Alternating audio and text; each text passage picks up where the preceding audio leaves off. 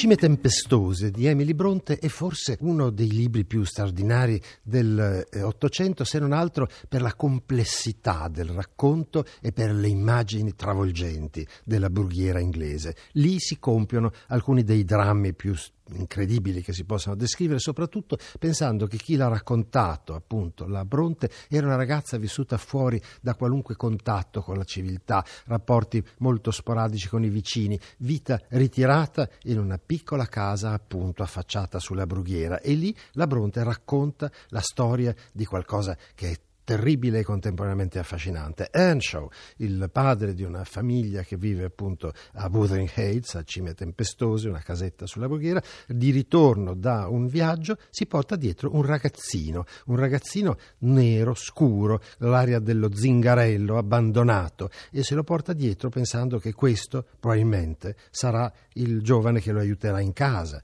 in qualche modo quasi un servitore. Bene, e quello che accade è che questo ragazzo piano piano si conquista la fiducia del genitore. Heathcliff, chiamato così di nome e di cognome, crescerà insieme alla famiglia e soprattutto crescerà insieme a Catherine, che è la figlia maggiore di Earnshaw e che è sua coetanea, con cui scorazzano su e giù per la brughiera come ragazzi selvaggi in una libertà straordinaria che gli dà un senso di assoluta autonomia. Tutto questo procede verso un affetto ormai consolidato tra i due.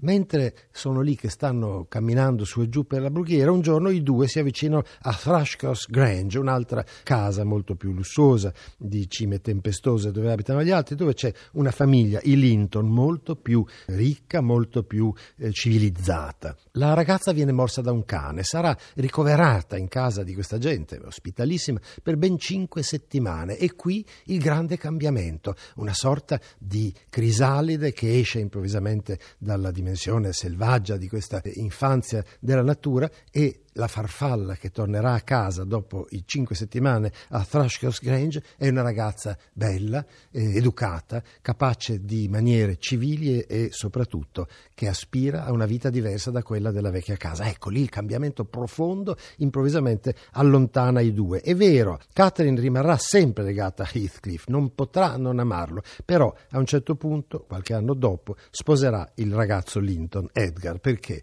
Perché lì c'è l'ascesa sociale, c'è una casa piena di tappeti rossi, di poltrone, di benessere, mentre Wuthering Heights è una casa modesta, senza nessuna comodità. Lì c'è il panorama, la bellezza. Wuthering Heights è brutto, triste e soprattutto lì ci sono questi ragazzi educati, pieni di sensibilità e di spiritualità che Heathcliff nella sua rozzezza non si può sognare di avere. Ecco, la frattura che avviene a questo punto produce la fuga di Heathcliff. Heathcliff se ne andrà da Wuthering Heights e non ci tornerà se non molti anni dopo, quando ormai Catherine sarà adulta e sposata e soprattutto quando lui sarà diventato ricco dopo una serie di affari che noi non sappiamo quali sono. La conclusione è complessa perché in realtà Heathcliff prima cercherà di riprendersi sul ruolo, poi letteralmente si impadronirà di Wuthering Heights prima e di Thrushcross Grange dopo, sarà il padrone di tutto e soprattutto sarà quello che domina in modo violento e intollerante tutto quello che c'è intorno. Morirà la povera Catherine, moriranno anche anche Edgar, rimarrà soltanto la figlia Caterina che sarà sposata al figlio eh, del fratello di sua madre. Non è un uh, meccanismo semplice la narrazione di queste storie, ma in una sorta di incastro in cui tutti quelli che muoiono lasciano dietro di sé ancora spazio per la crescita economica del suo volere dittatoriale di, Keith, di Heathcliff, alla fine ci porta al disegno di un uomo di una smisurata capacità di dominio, è uno che domina tutto quello che ha intorno, la sua capacità di mettere mettere sottosopra tutti quelli che ha intorno e in qualche modo sottometterli, farli diventare suoi schiavi, suoi servi, ci dà la dimensione di qualcosa che ha modificato profondamente questo ragazzo venuto dal nulla, questa persona abbandonata che viene accolta con eh, amore e con attenzione in una famiglia della quale in realtà alla fine lui non potrà fare altro che vendicarsi tutta la vita. C'è insomma dietro questa eh, trasformazione qualcosa di terribile. La famiglia che lo ha accolto sarà distrutta, lui che era il poveretto è quello che dominerà, ma sarà un dominio tristissimo perché Heathcliff non potrà mai godere di quello che ha. La sua grande amica e amante Catherine non sarà mai sua moglie e sua figlia sarà una sorta di serva che lui odierà e così contro tutti i Linton, i più ricchi, lui avrà sempre e soltanto risentimento. In una sorta di delirio finale Heathcliff morirà vedendo i fantasmi di tutti quelli che lui avrebbe voluto amare in vita sua e non ci sono.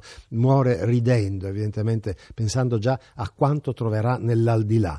Ma quelli che restano da questa parte e che vedono la fine di questa storia in una specie di alba di risorgimento eh, fuori dalle sue grinfie, non possono che immaginare che quella è stata una dominazione spaventosa. In realtà questo è Heathcliff, un dominatore, fin dall'inizio, fin da quando compare i suoi lampi di occhi neri, di capelli irsuti. C'è insomma in questo personaggio qualcosa di talmente forte, di fisicamente travolgente, che la sua presenza da sola travolge tutto quello che c'è intorno. E nello schema generale della brughiera inglese dove c'è cime tempestose questo diventa una sorta di incubo, l'incubo di un uomo che è venuto dal nulla avendo avuto davanti a sé le immagini di quello che è il benessere e avendo conquistato un potente dominio in realtà continuerà tutta la vita a esercitare un odio profondo, un risentimento inesauribile perché in fondo dietro questa cosa c'è un elemento fondamentale e irrinunciabile perché riguarda il conflitto che si esercita in questi casi. Si chiama molto banalmente lotta di classe.